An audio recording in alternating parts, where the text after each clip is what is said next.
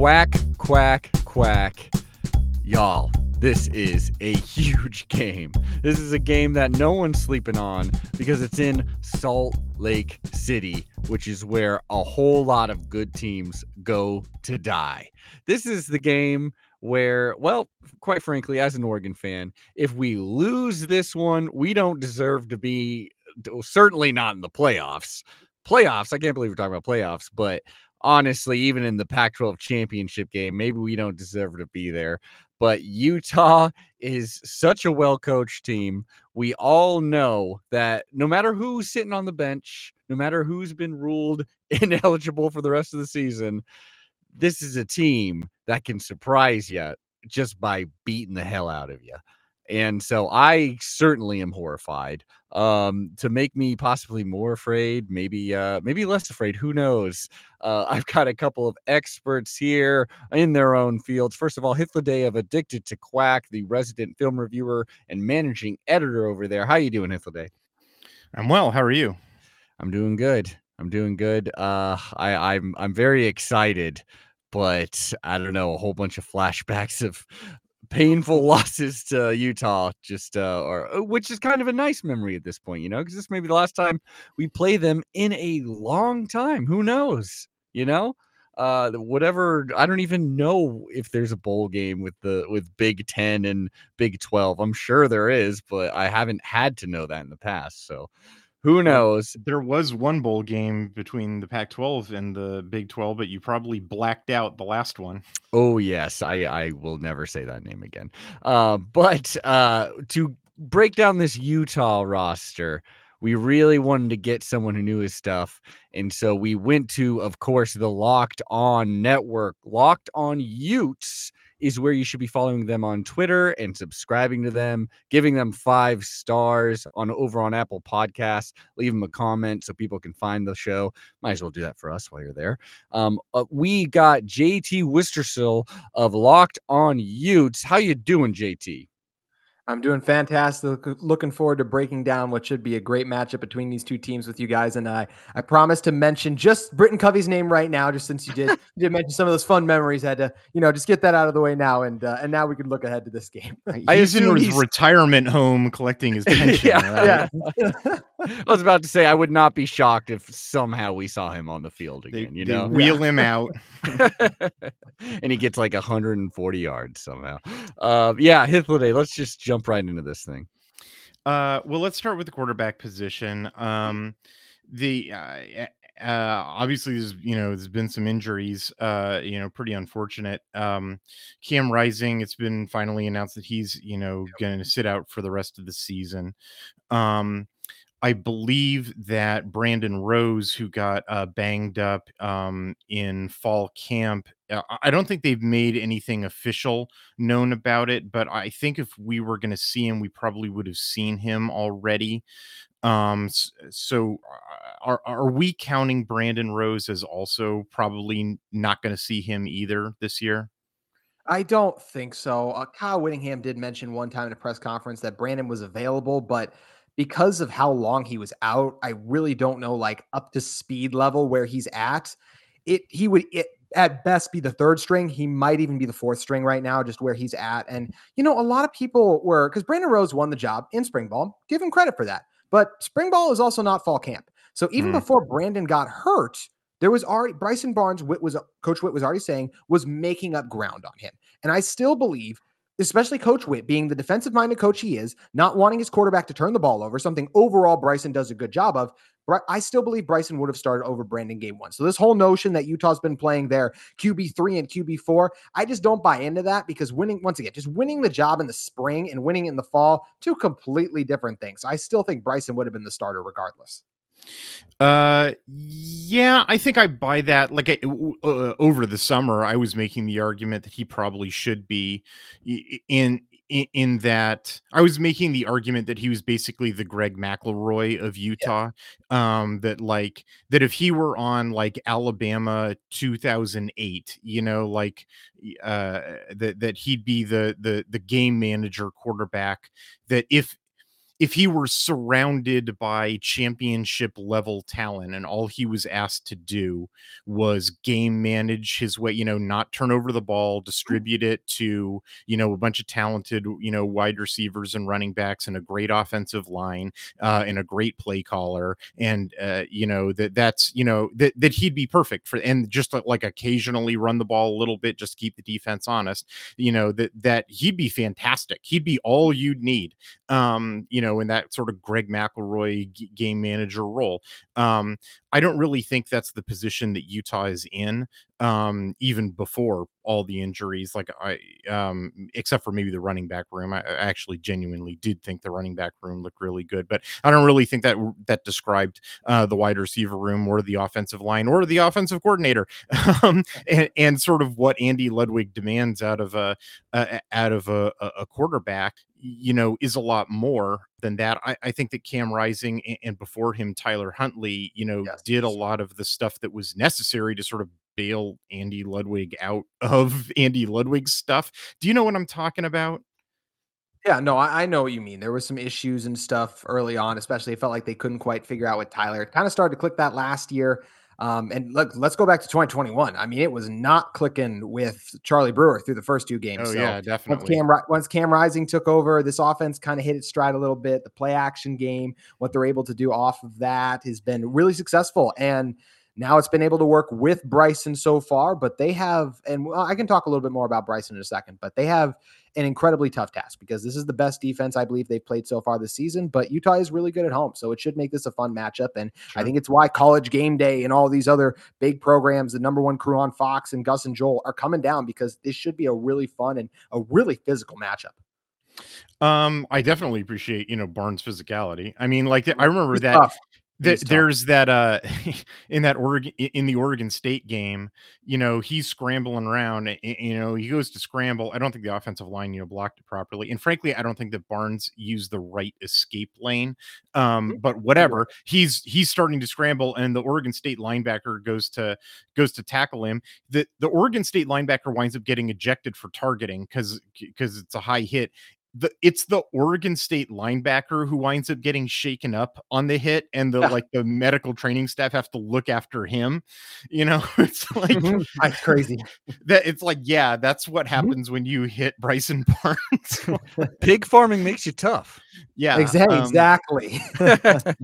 I I do think like I j- like I, am just I'm not a hater or anything, but I, I mm-hmm. just to be fair, I, I, don't think he has the same athletic gifts as some of the previous quarterbacks that have started no. at Utah, like Rising and Huntley. Um, I, I, don't I don't think he has quite the same arm talent um, yep. or ability to sort of improvise, which is what I'm sort of mm-hmm. that's what I'm implying. I guess I'll state it directly. I don't think that Andy Ludwig is a very good offensive coordinator. I guess I'll just state oh. it that way.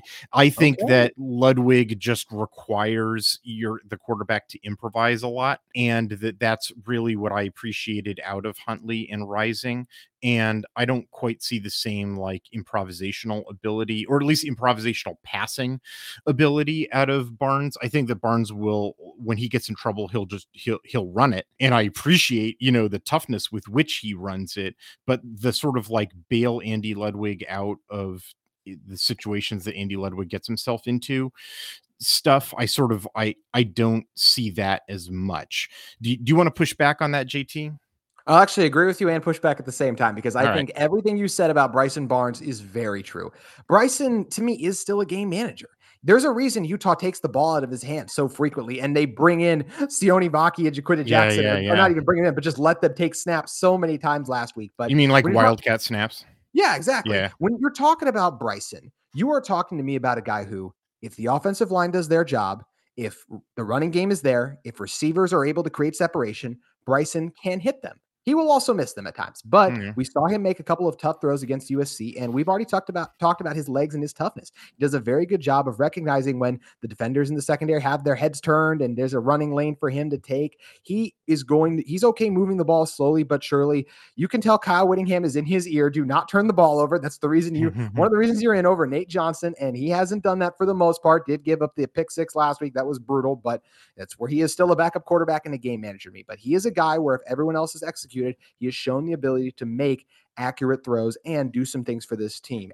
Not going to happen every single play. If this game falls on the shoulders of Bryson Barnes, Utah will lose this contest. But mm. if Utah can execute overall, Bryson has shown the ability to be a part of the reason Utah wins, not the reason Utah wins. But going back to your point you made about Andy Ludwig, look, I do think Andy Ludwig is a good offensive coordinator. I think this season, especially, he was dealt a really rough hand with the quarterback uncertainty. And look, the stuff with Nate Johnson is this is where it's always tough. Like, what's Andy Ludwig want to do versus what does Kyle Whittingham want to do? Because I'm watching Nate Johnson against Oregon State just be a drop back quarterback. And I'm like, that that's not the reason we like Nate Johnson. We like mm-hmm. Nate Johnson because of his legs. But is this because against UCLA he fumbled multiple times, had a couple fumbles mm-hmm. against Florida too? So is that where Kyle Whittingham is in his ear, making him be something he's not? But what, I like the creativity he played with this past week, where you're using more motion, you're getting a little more diverse in the run game. So much of it was zone. You see a little bit of stretch in there, mixed in there too for Utah, and you know just different formations. Get the jet sweep game going again a little bit, and I go back to the Wildcat packages. I just thought that was such a great move against a Trojans defense that was really struggling to stop the physicality. I mean, can you can you make a wrong move against the Trojans defense? That's a good point, though. That's a good. That is a very good point. Um, but especially just like the way I don't know how much of it is Kyle Whittingham and I don't know how much of it is Andy Ludwig, but whoever's call it was to move Sione Vaki to play as much. I mean, brilliant. I mean, yeah, honestly, move. brilliant move. Um, let let's wrap up on the on the quarterbacks. I just want to yeah. um, make sure that I understand what the depth chart looks like eh, in case you know, God forbid, Nate Johnson is probably still you know he's the backup. Yeah, right now, if Brandon Rose is not available, like eh, you know, what's uh, boy, who's we behind Nate to, Johnson? Is it Bottari because he came back from Cal?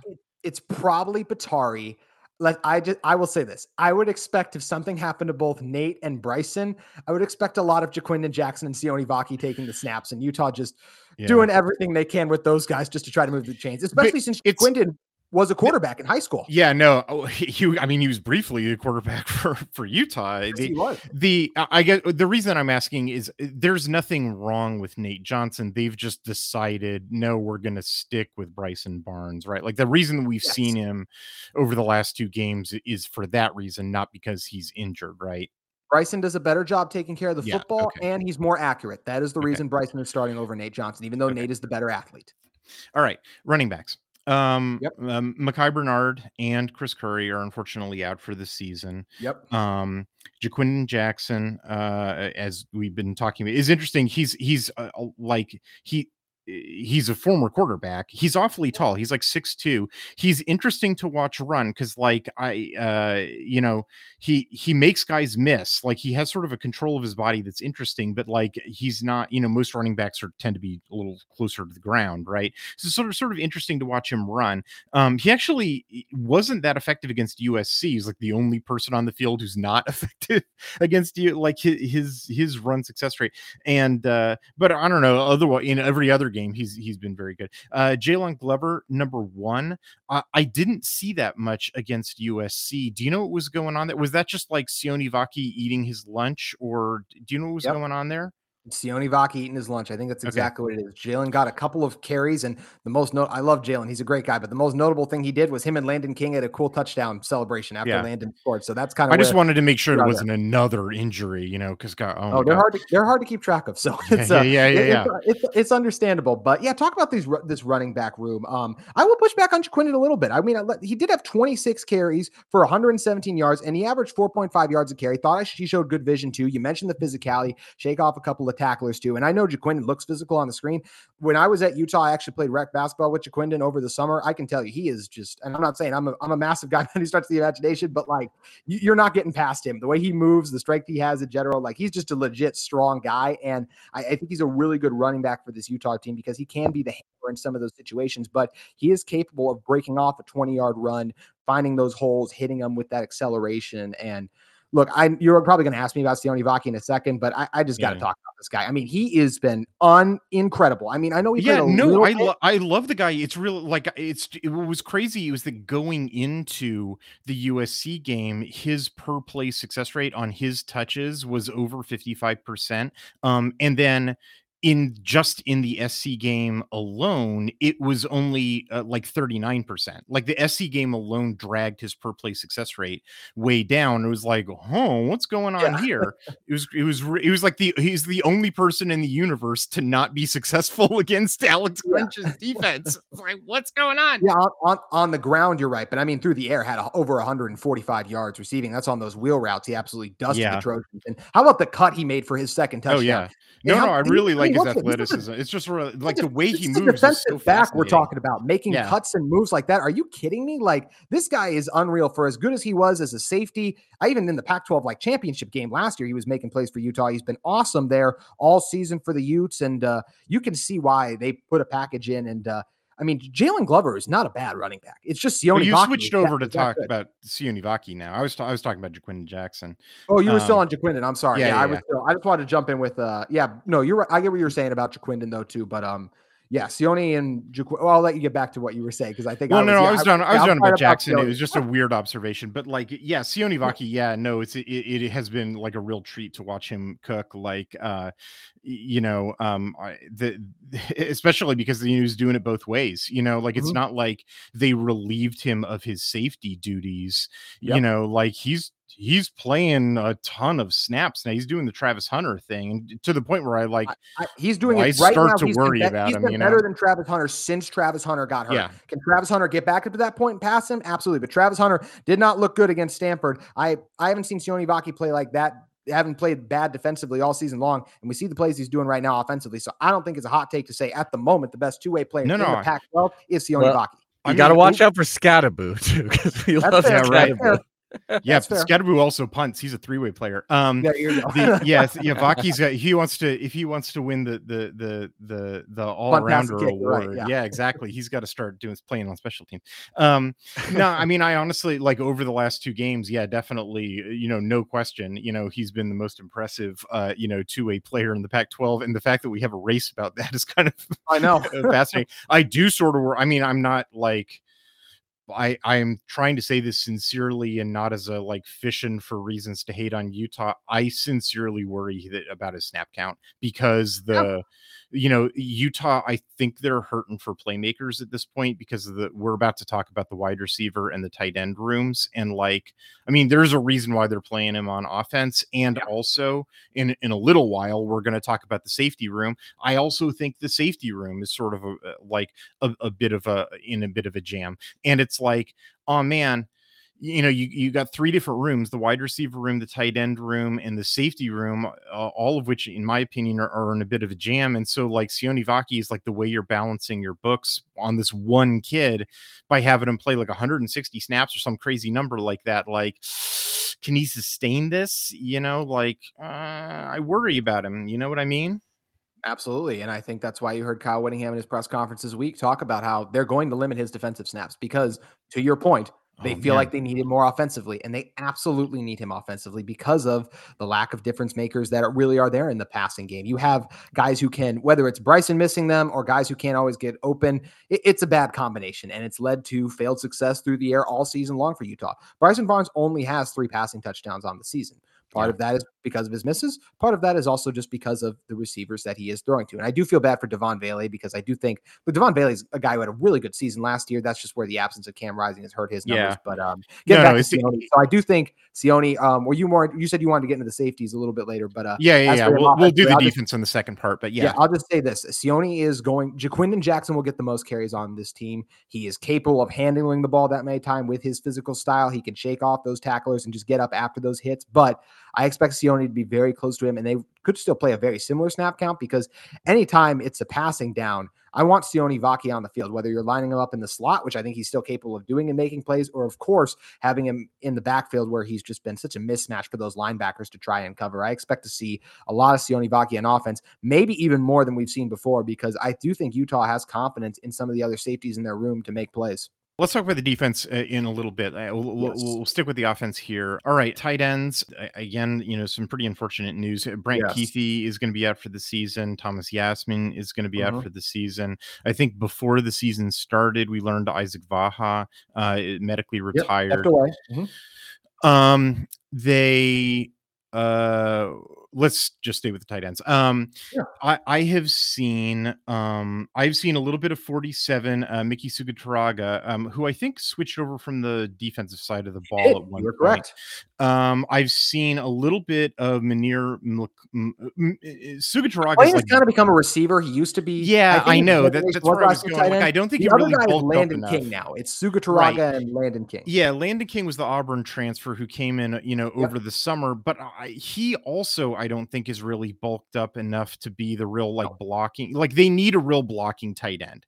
Um, they, Yep. need multiple real blocking tight ends, frankly, for an Andy Ludwig offense, and like I kind of don't think they have them at this point. Like I think Sugatrag is the only guy who's big enough to play the type of tight end that that Andy Ludwig needs for the type of offense that he wants to run, which is why you've been seeing more and more of these like non-traditional uh stuff like Vaki and like you know a bunch of weird or you know just this hasn't looked like an Andy Ludwig offense over the last couple of weeks. Um and I think the tight end absences has really been a big part of that because they can't just line up in 12 personnel and do the normal stuff even though they have a couple of you know of guys like McLean and King, I but I think the reason is because those guys aren't big enough to do that blocking. Do you think I'm onto something there? Do you think it's something else, or what do you think?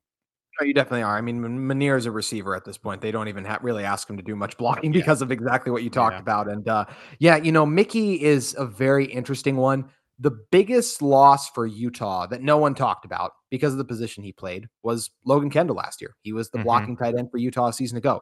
That guy, man, could he throw people around? He was a transfer from Idaho. Uh, shout out Big Sky, and uh, he got to work for Utah in the run game. They had no one on the roster. They obviously felt confident to fill that void. So what did they do? They decided to turn to a defensive end and try to turn him into a tight end. And the results have not been great. Miki has Mhm. done his job at times, but there are also times he looks slow out there. He looks Mhm. a little lost.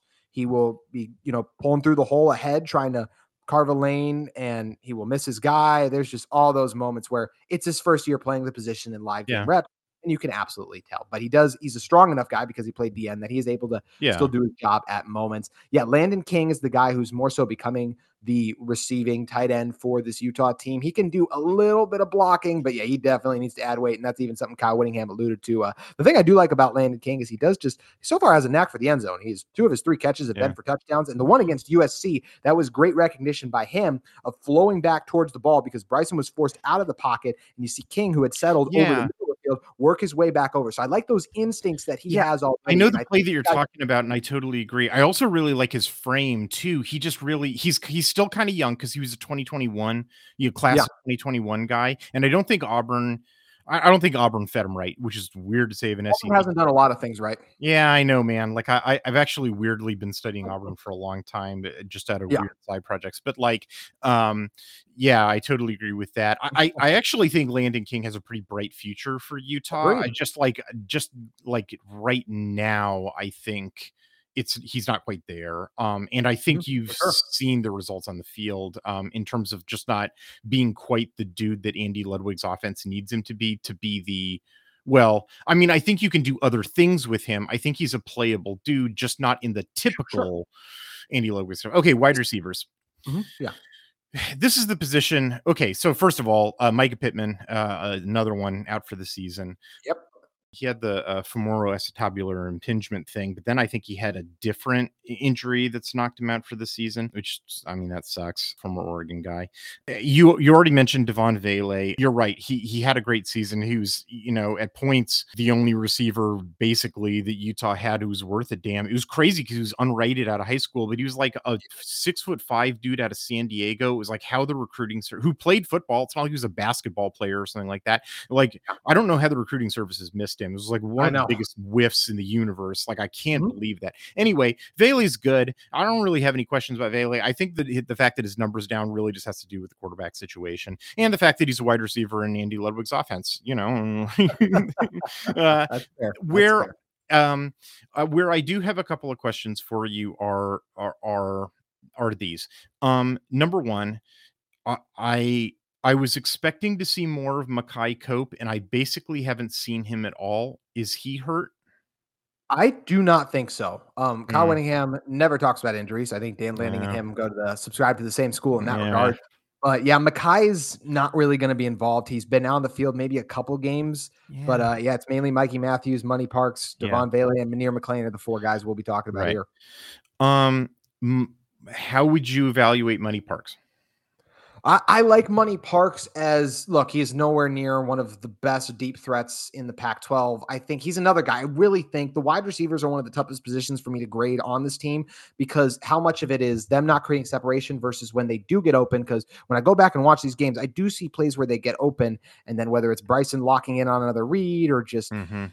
as you mentioned, just him missing the throw. That's where it comes up in issues. I think money is fine. I think he's able to do some things. I like his just ability he has to try to take the top off the defense. He's nowhere near one of the best in the conference at doing it, but I like just what he represents, the threat of that for Utah. And look, he started the season with a 70 yard touchdown pass. Those are the types of things Yeah, he's I know. capable of doing against a defense like Oregon. That's going to be a lot tougher to do. But yeah, he's he really is kind of the deep guy. That's really what he does. You don't see it. He gets involved in the jet sweep game.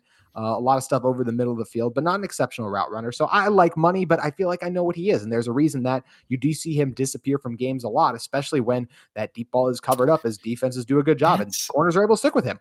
That's yeah. Well, you, you said it. you- That the you, you used two different terms that were exactly the terms that I would use: di- disappear and and, and corners are corners are able to stick. with. Mm-hmm. Mikey Matthews, interesting. First of all, he Fun. changed his number in the middle of the season from eighty-one to zero. Yeah, very annoying. I'm with you. Yes, I'm uh, that extremely annoyed by that. Yes, oh, well, I have a you know I wrote code in order to do all this tracking, and it hates it when when players change numbers in the middle of game uh, seasons. So I hate you forever, Mikey Matthews. Um, true freshman, uh, four star. Um, he's listed at five foot eight. I think that's generous. Um, yeah, I've, I've been I've been right next to him. That is generous. Uh, Sorry, have, have you been surprised that he's sort of eclipsed uh Munir McLean as uh in terms of targets? Like I would have if you told me they had a a um a, a borderline four star who's six foot four from USC, uh, who's been around since 2019. Uh, and they also had a true freshman who's five foot eight, who's about the same talent rating. I would have said the USC dude is the one who gets all the catches. Um, and but that hasn't been the case. What do you think's going on there? Yeah, with Munir, he's always battled injuries. I think that's been part of it. Um, I honestly didn't expect Munir to play much of a role in this offense coming into the season because that's what we Mhm. still thought Brant was going to play and Thomas Yassmin. And, you know, I did have higher Sure. expectations for Money Parks in that regard. So I really thought it was just going to be a lot of money and Devaughn, and then we'd get those two tight ends involved. But that's not what happened. Uh, been really impressed with Mikey. The very first day after spring ball, Mikey was an early enrollee. Kyle Whittingham said he saw shades of Britain Covey in him. Kyle Whittingham does not give out comp- compliments like that easy, so that shows you how highly they think of Mikey. And he has already made plays. I can't, I can't believe he leads Utah in receiving yards. It's crazy, but look, he's a really quick and shifty route runner who has done a good job taking advantage of certain opportunities against the corners that the Ducks possess. I don't know if he's going to be able to have some of the better games that he's had on the season, but he is a guy with a bright future. And I wouldn't be surprised if he made a couple of crucial grabs in this game He- just because of how quick he is. Yeah, he's real quick. I mean, Mhm. yeah, qu- quick. You know, like sudden. You know, like Yep. sudden change of direction. Yeah. Um. Uh. All right. o- offensive line. Okay, so uh, in the offseason, I was making my predictions about how what the composition of this line was. The ones that haven't surprised me have been number 51, Keaton Bills at left guard, number uh, 78, uh, Sataoa Laumea uh, at right tackle, even though I think he projects as a guard in the NFL. Um, and I think he. Yeah, I you know I think he plays better at guard, frankly, but I understand given the Oh, current makeup of this uh, offensive line room, and I, I mean, uh, frankly, I could take a little time out to to make fun of Jim Harding, um, who, who, who like I, like he's just now You're not a Jim Harding guy? I think it's weird that he's just now decided to recruit the state of Utah. Oh, well, actually, not weird. Thanks, Jim Harding, for all the recruits that Oregon's gotten out of the state of Utah. I really love Jackson Powers Johnson being able to go back to, to Utah uh, and and all the other guys. Jackson's nice. I remember watching him in high school. He's really good. Uh, um, Yeah, I don't. Uh, I'm not real wild about the roster management here, but whatever. We're in the middle of the season. That's an off-season question. Um, yeah. I I understand, given the composition of the room, why Laumea is playing right tackle. I think he's the best offensive lineman they've got. I've always liked that guy since the day he debuted. I've liked Laumea. Um, n- no real questions there. I think he's playing out of position, but fine. I understand it. Um, Mokofisi at right guard. I get it to Like, uh, I that's that's I'm not sure I would play Mokofisi at right guard. I think I would probably want um like Kump to be playing at right guard, but I sort of got it. You Did know, you like what you saw from Kump at center? No, that's, I mean, yeah, that's. Mm-hmm. But well, see, so now we're getting into the stuff that I don't get. So when Kump debuted at center, I was like, "What is going on?" Yeah. Um, it it did make sense once they made the decision to have Kump at center. Then I was like, "Well, now I understand Mokofisi at right guard." Um, but I didn't understand Kump at center. And then when Kump got replaced by uh, uh, Kolinu Faaiu, uh, I was like, "Why are they rotating at center?" I'll stop here, JT. Why are they rotating at center? Um, well, I the, well, the rotating part of it is that's yeah. I, I mean, I think did wasn't Coley the only one who played last week? Did I? Did Jaren uh, get in? Well, I mean, like between games. I don't mean. Oh no, Coley's the like, guy. So Coley's the guy now. Uh, Jaren was. Oh, is he? Know, oh, I didn't get that memo. Okay. So this is another one of the uh, weird injury things. Like I have no idea if Coley was just hurt. I have no idea if they just thought that originally Johnny Maea was the starting center. I think he's just been yes. all season.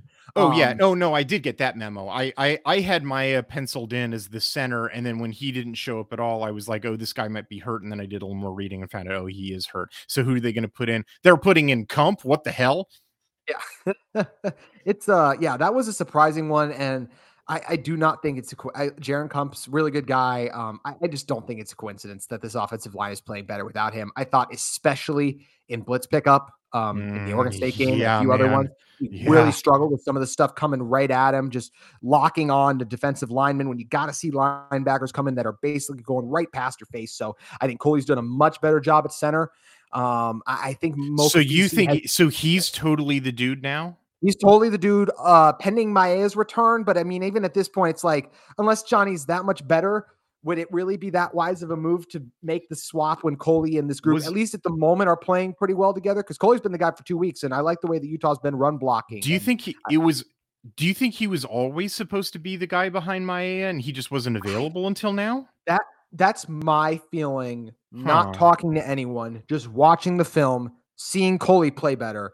That's how I feel about it. But also, I don't know because then Kyle Whittingham just comes on and goes, "Well, Coley mm-hmm. had a really good week of practice, so that's why he's there." So this is where mm-hmm. I, I, just don't know. That could be where they mismanaged it. But the nice thing, the lucky thing for Utah is Coley wasn't the difference between them. Uh, uh not they still would have lost the Oregon State game because Nate Johnson just wasn't cutting any quarterback, yeah. so uh, they didn't really cost them that game. But yeah, I agree with a lot of the sentiments you've shared on the offensive line so far. I think we'll talk about the left tackle spot in a second, but going through. Well, no, let's talk about it right now. What's going on at the left tackle spot? Because okay, I mean. So, I, I, sort of I sort of got you know er, I understand why everybody's really excited about Spencer Fano. Um, yeah, he's gonna be really good. Going to be key. I, am I yeah, I agree that like some point down the line he's gonna be really mm-hmm. good. Um, he like I'm I'm sorry I, I, I hand out grades to everybody uh, you know all 22 players on every snap you know unless they're playing Florida or some team that I don't care about then it's only the 11 Pac-12 players uh like his grades are not good um, and like I don't blame him for them not being good. He's a left tackle as a true freshman. Like it's uh-huh. extremely uh-huh. rare that uh, a true freshman in that position, you know, hits the ground uh, uh, running. Um, is him being replaced at times by Tanoa Togiai, who I believe is a converted defensive lineman. Um, is that about performance or about injury or about what? Combination of both because they've been doing it all season long, going back to the Florida game. And uh, I actually think you're dead right about Spencer Fano. I think his future is exceptionally bright because he is a four star, because he is so young and he's shown the flashes of the player he could be. I just think it's if you had to ask me like which position is the hardest to start at in college football as a true freshman, I very well might say offensive line because I just think there's a certain level of strength you need to get to, especially with the position as key yeah. as the blindside left tackle. That yeah. that's where I just think they've put him in a tough spot he did. You said um, you didn't really dive a ton into the Florida game. He did not play well the Florida game. In fact, I actually caught a lot of flack on my own show for pointing out that he did not play well because then Kyle Whittingham went on in front of the media and said, "Oh, I thought Spencer played great." To me, that was Well, him. what else is he gonna say? Exactly. That's him. Oh Well, yeah, I mean, my le- hey, we we sure blew it. Yeah, you know. he could go the Deion Sanders route and just throw his entire offensive Yeah, line. that's true. You're right. He appreciate, I appreciate that. Yeah, I appreciate the lies he's told. Uh, but yeah, Spencer, even that first game struggled with penalties. Uh, whole yeah, uh, false start he had, uh, missed blocks just in general because he's not up to the strength. Even against a team like Weber State, Utah got stood up on a couple of key Yeah. fourth downs because the Wildcats' defensive linemen were straight up stronger than him. So that's where Fano has had his issues. Um, you mentioned Togiai. He's the guy who's come in and rotated in as well. I, I, they have both had their struggles throughout the season for me. Uh, Utah is just lucky that it hasn't really resulted in a strip sack yet. And I thought Togiai had some nice moments against USC. It might have been his best game of the season. Honestly, I think it probably was. So that's where you this offensive line is trending in a better direction post bye. But by far, the biggest question I had going, no one talked about Braeden Daniels not being on this team anymore. And I think it's just Mhm. because of its offensive line. Like having a left tackle in place like that that you feel really good about is really key. And he's been around forever. Like that. Olsen I was mean, a great like surprise five years. Yeah. 21. Yep. Yeah. And then you get Braeden Daniels moving over to the left side. And then it was like, okay, who's it going to be? That kind of that position was in limbo all off season. I give a lot of credit for Fano for taking it. It's really hard to do so, but between him and Togiai, that's a position that can definitely be had for Utah. And they've had some rough moments where they've gotten to beat a lot this season. So left tackle would Mm-hmm. definitely be the spot where uh where I'm the most kind of like nervous about. But I do like the other four Mm-hmm. guys. Even Mokofisi, he's he's very up and down too. He's gotten a lot of Yeah. penalties this season. So I would I would probably rope him and Fano into the same discussion. But uh I've liked what I've seen from Coley. Uh Sataoa gave up that bad pressure that led to the interception, that pick six that Bryson threw. But overall, he's been solid, and Bills has been really good too. I I mean, I, I don't love judging guy by a single bit. You know, like it's For true sure. that he gave up the probably the worst single play, but like Yep. overall, his grades on my tally sheet are the highest on, Mm-hmm. on the team. The, the lowest is actually Keaton Bills, and and has been since the Really? day he stepped foot on campus. Oh God, he's so bad. I don't understand You why Keaton- you fans said can't see it. Keaton Bills. Wow, I Oh, thought first you you said you, I thought you said fifty one at first was one of the guys you liked. Uh, no, he's the guy I understood because Jim Harding Oh. is bizarrely in love with that guy. Keaton Bills was the guy who got Cam Rising d- destroyed in 2020. Like his his terrible block was the one. Anyway, I don't, Yeah, that was, I that was a long time ago. But I know you. I think Keaton's been solid this year, but I can hear your argument because some of Look- those, this is where it gets hard, the miscommunications, right? Because like sometimes I can't tell when it's Keaton's fault, when it's Kump's fault, and when it's Fano's fault. That's just where it's hard to tell for me Yeah, because we're well, not in the room because I, that I I should probably tell you something about whose fault it is. It's Jim Harding's fault. Okay, I just have one question about the offensive line, uh, which is uh, like, what is your prediction for who's going to play left tackle and in what proportion uh, on Saturday? Okay, this is where it's always. I, I have no idea what's going on with Fano's injury, so I just at the moment, if Fano's healthy, it's going to be Fano. Um, and maybe he struggles. Togiai rotates in, but uh, right now, just because last time I saw him, he wasn't healthy, I'm just going to assume he's not healthy. So I'll go Togiai, Keaton, Bills, uh, Coley at center. Right guard will be Mokofisi. Right tackle Sataoa Laumea. Okay. All right, let's switch over and talk about the defense. Um, let's uh well, let's start in the middle of the defense. Okay. Um uh so the the actually backing up a second to last year. Last year I thought it was a little strange that there was so little rotation at the interior of the defensive line. Um and I was really looking forward to Utah sort of not beefing up. They got plenty of beef, or the dudes they have are plenty beefy, but like they needed more dudes. I thought they, I actually felt like I was really detecting, you know, later into games when games were competitive, um, that like, ooh, the, the, and you could, you could track it with like third quarter, fourth quarter, um, opponent rush success rates. Like opponents would be more successful running the ball against Utah getting into the third and fourth quarter. And I was like, this is fatigue in the, the- you know, because they can't rotate uh, in the inside interior of their defensive line. So fast forward to 2023, and I'm like, well, they didn't take any transfers, you know, and also all the Pututau brothers left, like all four of them simultaneously. It was crazy. And uh, Devin Kaufusi, you know, well, Devin Kaufusi never panned out. I'm still basically right. seeing what I think is a, a, similar rotation, right? Like it's, you know, I'm basically on almost every snap seeing Junior Tafuna and Keanu Tanuvasa, who are really good. You know, I got no, you know, questions or complaints about those guys, but it's actually, I still feel like it's pretty rare that I'll see, you know, the the the human refrigerator Simote Pepa number 77. I pretty rarely see uh, number 95 Vimahi. Pretty rarely see number 99 uh, Tevita Fotu and that's pretty much it. Where uh, have I missed anybody? Is there something else going on here I don't know about? What do you what's your opinion about the interior of the defensive line? I really like the way they've played so far this season. I think you're right with the they haven't rotated a ton. Um, I think we're starting to see more Pepa. That's the one guy. I feel like it's the three of them but yeah, Fotu and Vimahi both have played sparingly. They kind of rotate a little bit. And I really like Vimahi, so I'd be down to see more of him. And uh, they did get a little bit more run last game. I'm not sure if you guys saw this or not, but uh, Utah was having really fun driving Lincoln Riley insane. Every time he would sub, they would jog and oh, yeah, yeah, yeah, yeah. to mm-hmm. run the clock. They would mm-hmm. jog and tackle on extremely slowly. Whoever he was subbing in for would act like aloof, like he didn't know he was being subbed out. And then yeah, they would have to like tap him on the shoulder. He would do his lineman jog off. It was really funny. But either way, yeah, it's mostly going to be Tafuna and Tanuvasa I do think part of the reason for that is is look, those two guys have been the best two defensive tackles so far, and teams just haven't had a lot of success moving the ball in Utah. Like, yes, yeah. Oregon State and USC both did it on drives, but like look out for some of these games. I mean, think about what Utah did against Florida, and Tafuna didn't come back till the Baylor game the week following. But there's been a lot. Of, you think UCLA game? There has been a lot of three and outs this Utah defense is forced. Well, so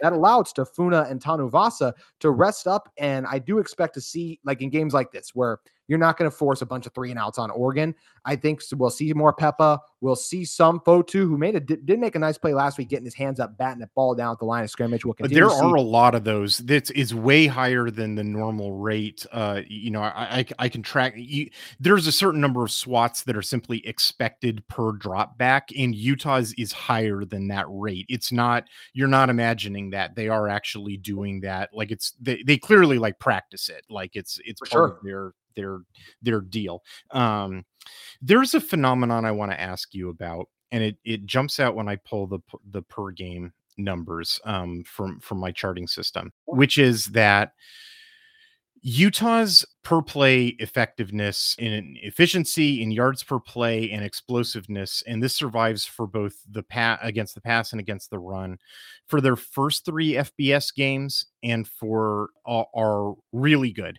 like like really good. Then in their most recent three, so their their first three FBS games are against Florida, against Baylor, and against UCLA. Against their most recent three FBS games, uh, which are against Oregon State, Cal, and and and and USC, yeah. uh, in all six of those categories, you know, success rate against the run, yards per play against the run, explosiveness against the run, and then those three against the pass as well all, all six categories they take a hit, like a pretty substantial hit. Uh-huh. Um, and, and and like I mean the numbers don't lie. Uh, like I I, I eh, the, the numbers are what the numbers are. Uh-huh. The the only question in my mind is there's there's two different reasons that that could happen. Well, there's three different reasons. One of them would be that there's been some sort of staff or scheme change, but I know that that's not the case, so I'm crossing that one off the list. So the two remaining possibilities are uh, number one, they lost some key dudes to injury, but I don't think that's true unless you tell me otherwise. And it's the not, other Logan, even Logan Fano, I feel like Van Fillinger yeah. and Connor O'Toole have done a very good job yeah. replacing him. And Lander just got hurt, so we want to yeah, apply yeah, that. exactly. And so the only other possibility that I can think of, and like I, I kind of hate to say this because this is the kind of thing that like a lot of like crappy people who are not really analysts uh, and, and, like just cosplay as analysts like immediately grasp for. And so I hate sounding like those people, except occasionally they're right. Um, is that like I kind of just think that they played three really crappy offenses the, their first three FBS games, like Florida, Baylor, and and UCLA. I know Chip Kelly, but like Jesus Christ, that's a crappy offense this year. Um, and then I kind of think that Oregon State and and USC, and then bizarrely Cal with Fernando Mendoza. Like I know, like I've I've been making fun of Justin Wilcox at Cal for all this time, but like they actually ran the ball with a pretty high success rate against Utah, which is like bizarre. I know, but like I kind of just think they I kind of just think they played really terrible offenses and then they stopped playing terrible offenses, and that Utah's defensive numbers are coming down for that reason. And this is why I want to tie this into the defensive tackles. I think that they're, I think they played games that were sort of over. And so the fatigue factor didn't kick in.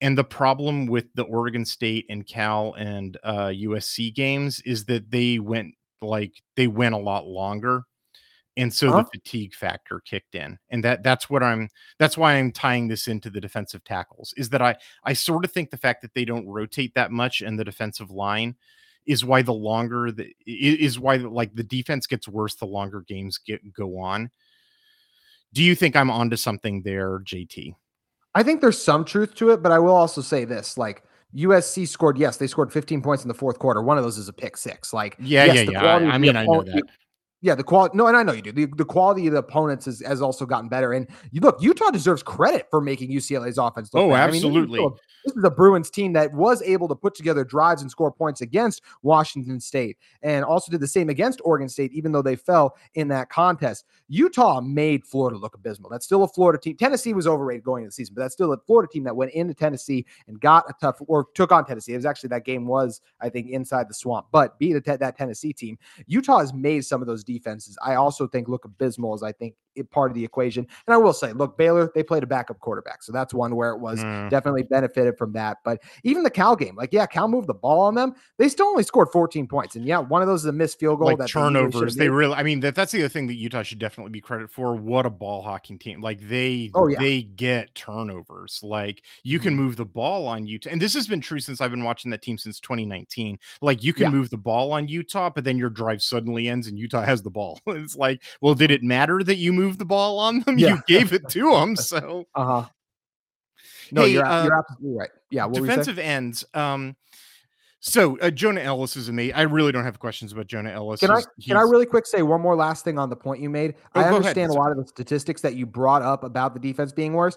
I would still consider holding Oregon State to 21 in their house a win overall. I would consider holding Cal to 14 a win and USC. Yes, they scored 32. We already mentioned one of those being a pick six. I would consider that a win, still holding them to that low a mark in the Coliseum. Now there are trends you pointed to that maybe they break in the Oregon game, so I think that's something to watch for. But the turnovers and just the level they've played at so far this season. That's why I don't think you can count Yeah. out this Utah defense. I, I don't yeah the, the point that i was making is not i secretly think this is a garbage defense it's No, no, no, not no, what I i think at all I, it's Yeah. more like i was trying to see because the trend was super clear like super duper duper clear whether or not there was some set of injuries that i wasn't aware of um and it sounds like the answer is no so okay that that's all i i just wanted to make sure of, of that. Okay defensive ends um jonah elliss great i don't have any questions. Um the two guys that I did have questions about because I didn't see them in the Oregon State game uh, Yep. was Connor. O'Toole and Van Fillinger, but they are back now. I have seen them the last two games against Cal and Southern California, right? Mm-hmm. Yep. Okay. I I would grade those three guys in the following order. Jonah Elliss gets an A, Connor O'Toole gets a B, Van Fillinger gets a C. I actually think the order is like very clear and like the gaps are that big between the, those three. What do you think about that? I think the one thing you got to give Van a little bit of a bump for was, and look, I don't think Van is an exceptional pass rusher. The, some of the plays he makes against the run, forcing that fumble was huge for Utah last week, and he did a good job Yeah, yeah. punching the ball out in that situation. But yeah, look, Jonah, you said we don't really need to dive into him because he's been Oh, he he's leads all. Power Five yeah, players. yeah. sacks. He's, he's just Uh, great. Con- Connor coming into the season, Coach Whittingham said Connor O'Toole is the best pass rusher on this team. Now that's been proven not to be true because of what Jonah Elliss has done, but you can see why Connor was the guy they thought would be the best pass rush on this team because even just coming back in these couple of games, he's been explosive off the edge. His long arms allow him to disrupt some of those plays too. And yeah, I do think the order is He's got a Jonah lethal Elliss. spin move too. Yes, yes, he does, and he's a former converted wide receiver too. He was a guy like Cam Rising's first start. I know, caught the pass against San Diego State to force double overtime in that one. So it's crazy that he's in this uh, position now, and he grew a lot last season, his first year as a DN. But I, I still like Van as kind of that third defensive end that you can rotate in. I think he's physical against the run, and we see if there are coverage sacks, he's capable of at least getting those down because the Utah Yeah. secondary has allowed a number of those. So I think for a defensive end rotation, I think it's a really good three to have. It's interesting that it's only three though. Well, with Fano out, uh, Yep. Spencer's, uh, I guess, older brother. Um, Mhm.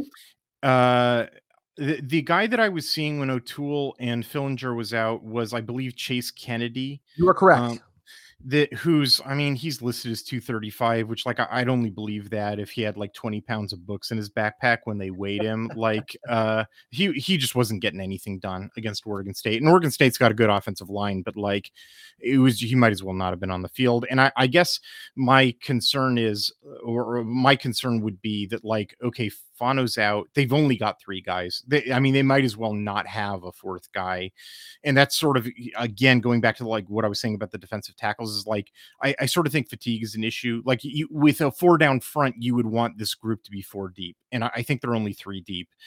What do you think? Yeah, I mean they are only three deep. I think you're right. I mean we haven't. Once again, though, I thought they were good against USC late in that game. Still, they did some good things Yeah. against Cal too, Yeah. and even going to the Oregon State game. Look, I know they allowed a touchdown throughout that game. They allowed a couple touchdowns, but they still made stops up front. So you're right. That could potentially be something that pops up against the Oregon game. But I think as long as you can just look, these guys are look, they're defensive linemen. They train for this. Like I do think, for, especially the DNs, they're in good enough shape where on this long sure. drive you have one of them play like just get the three man rotation going in so that one of them is always getting a little bit time to rest on those longer drives. That's where I think this defensive line is capable of stepping up to the plate. And I think it's going to be a really fun battle in the line of scrimmage. Sort of you know, just the- a talented Ducks group. you know Utah is at this point a one loss team, and they definitely have like you know th- I'm sort of projecting like this is a team that could be playing in a year Six game in which they're not playing teams like Cal and Baylor. You know, Yeah. it's like how would this team stack up not just against Oregon, but like potentially against teams that are like New Year's Six caliber? In which case, questions like how deep does your defensive line group go? You know, like those are relevant questions and it's worth asking. You know, for sure. um, all right, let's talk about the linebackers. So Lander Uh-huh. Barton, unfortunately, is now the latest dude out for the season. We've seen uh Karene Reid um all season long, number 21. We've also seen the guy who transferred in from Stanford, Levani Damuni. I kind of hated that dude at Stanford. He was part of a, like a four-man group who all sucked. He hasn't sucked as bad at Utah, so maybe it was just the Stanford effect. The the question that I have is this group goes to three uh, they're they're usually in a four two five, but when the opponent um, uh, brings out uh, like a heavier set, they'll bring in a third linebacker. They've said that Damuni will take Barton's spot, but who takes Damuni's spot? Uh, when they go to a three linebacker look, I've seen a little bit of Sione Fotu, the dude who returned, like he missed 21 and 22, um, but like he's come back. Is he the new Levani Damuni?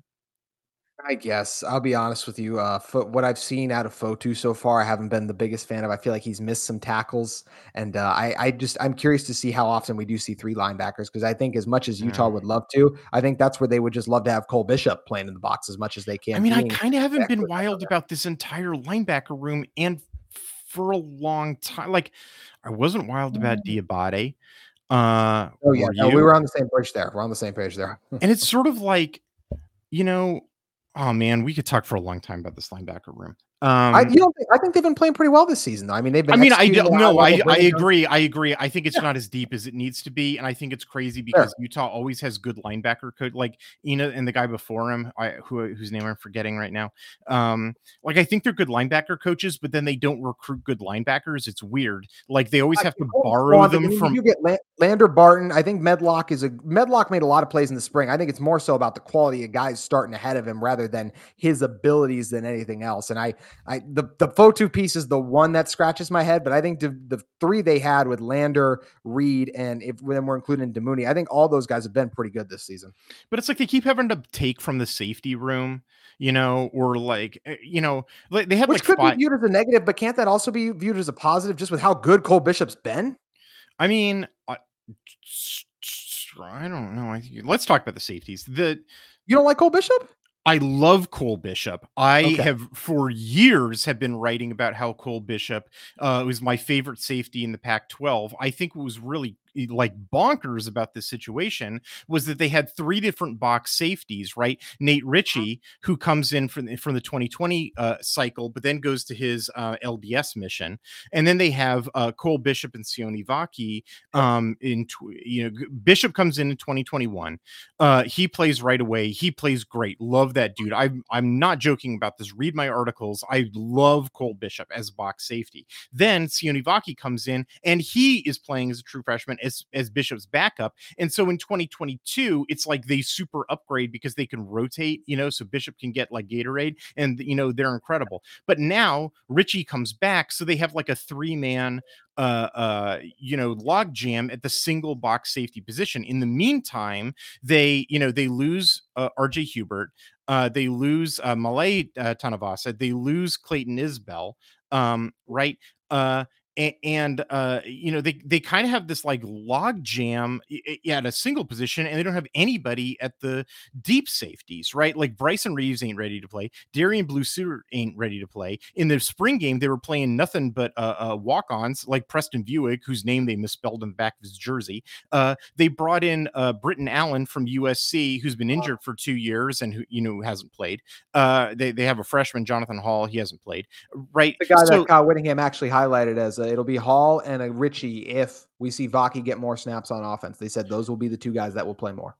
yeah, so true freshman, but I don't like we haven't seen Hall this year, have we? I agree.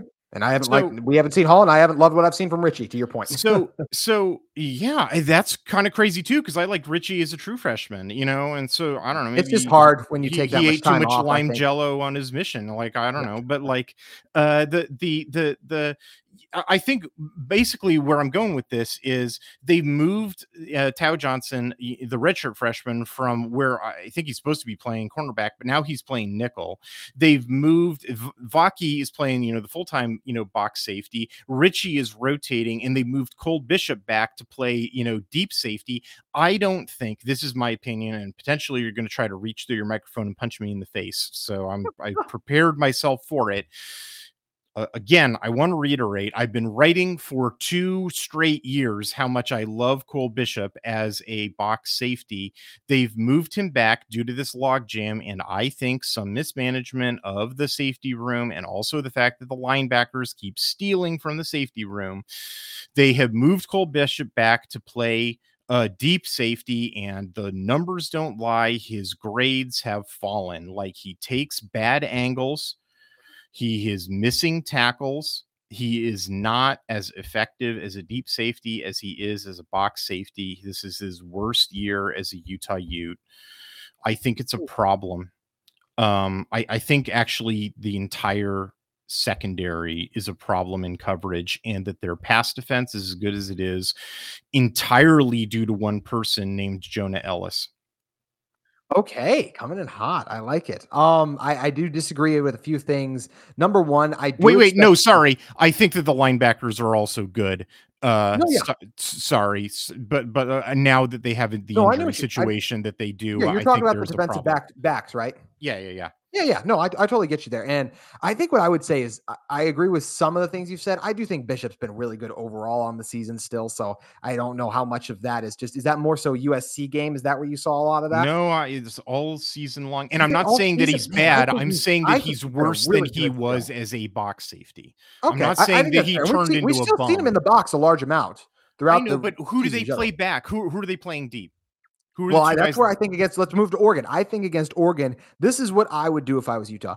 I would put Cole Bishop in the box lot, and I would have Teo Johnson back deep because I think Teo is growing in that free safety role, and I think Cole is so good that. So then, who would you, you play in the Cole. box? Nate Ritchie. That's that's where I want Cole in the box. That's where I want, and I want Teo back. That's what I would rather have so them you, do. Well, then who would? Okay, so you'd have Teo back, you'd have Cole in the box, and who'd be the other, other guy back? Sione Vaki.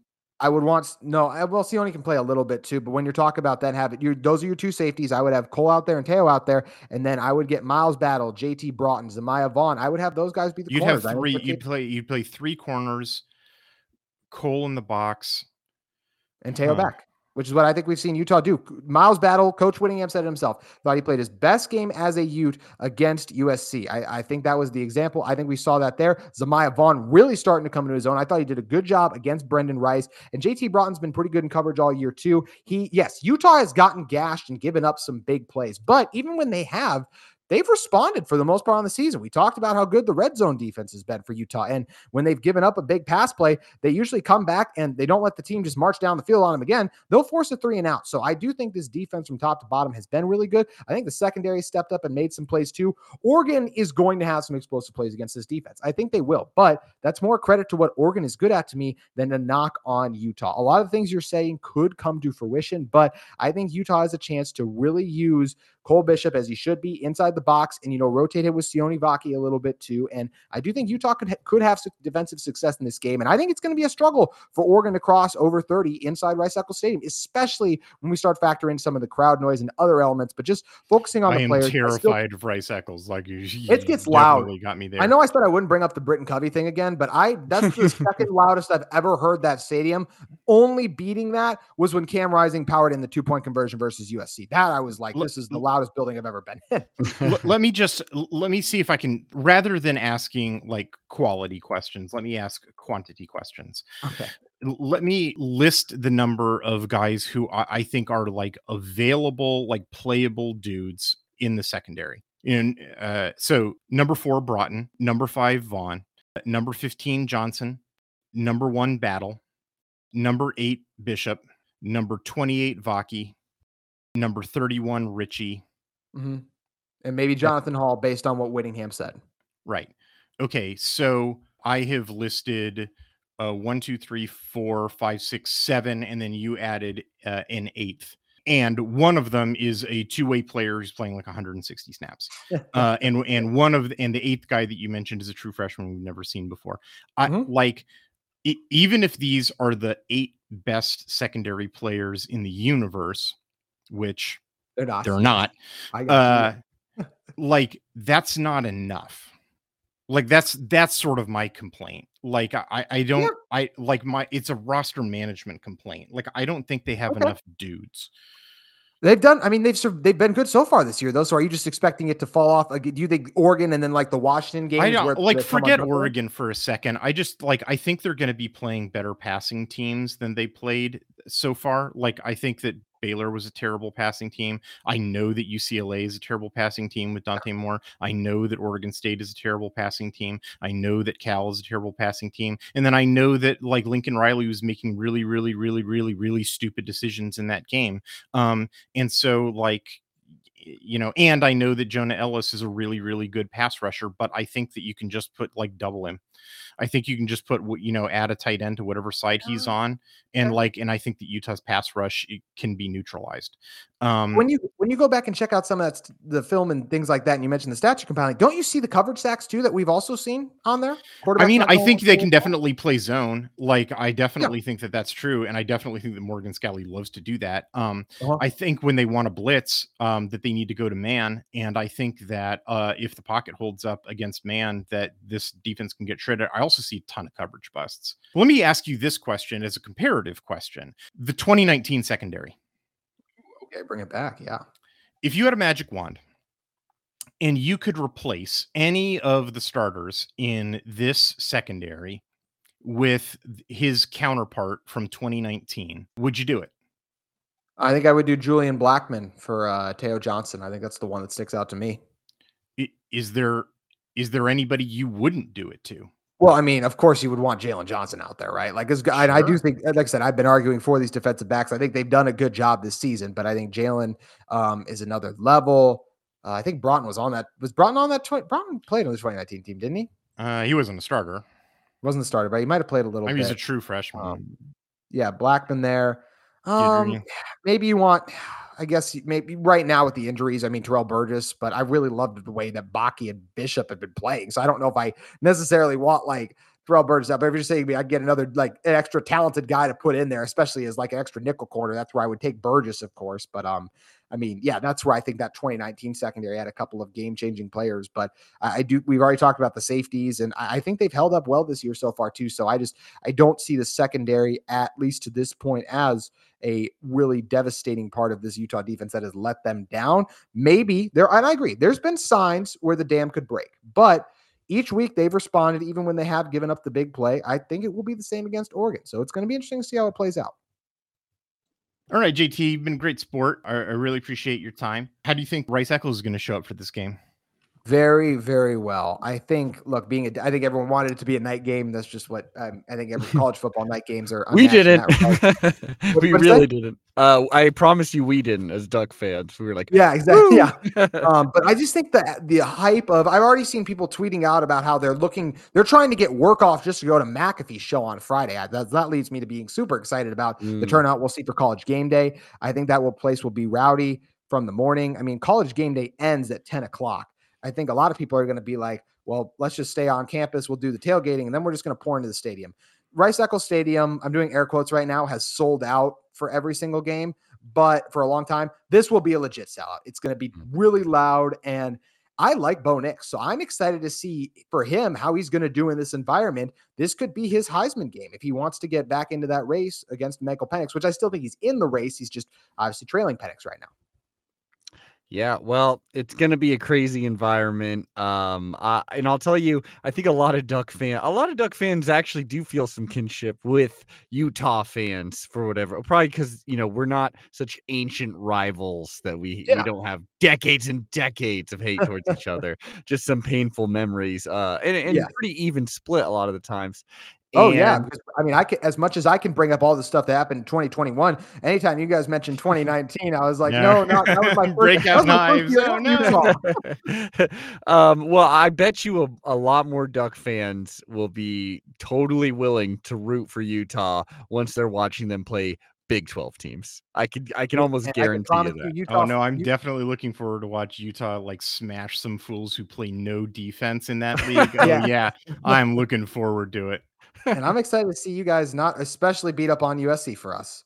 But there you some go. Of, the, there some you of these go. teams, yeah, got to keep the tradition alive, right? Yeah, exactly. some of these teams in the Big Ten, you guys between you and Washington, uh, and Ohio State knows a little bit since you guys whooped them back up there a few years ago. But uh, yeah, don't look be, at all the I'm, other I'm times we've played them, but yeah, yeah.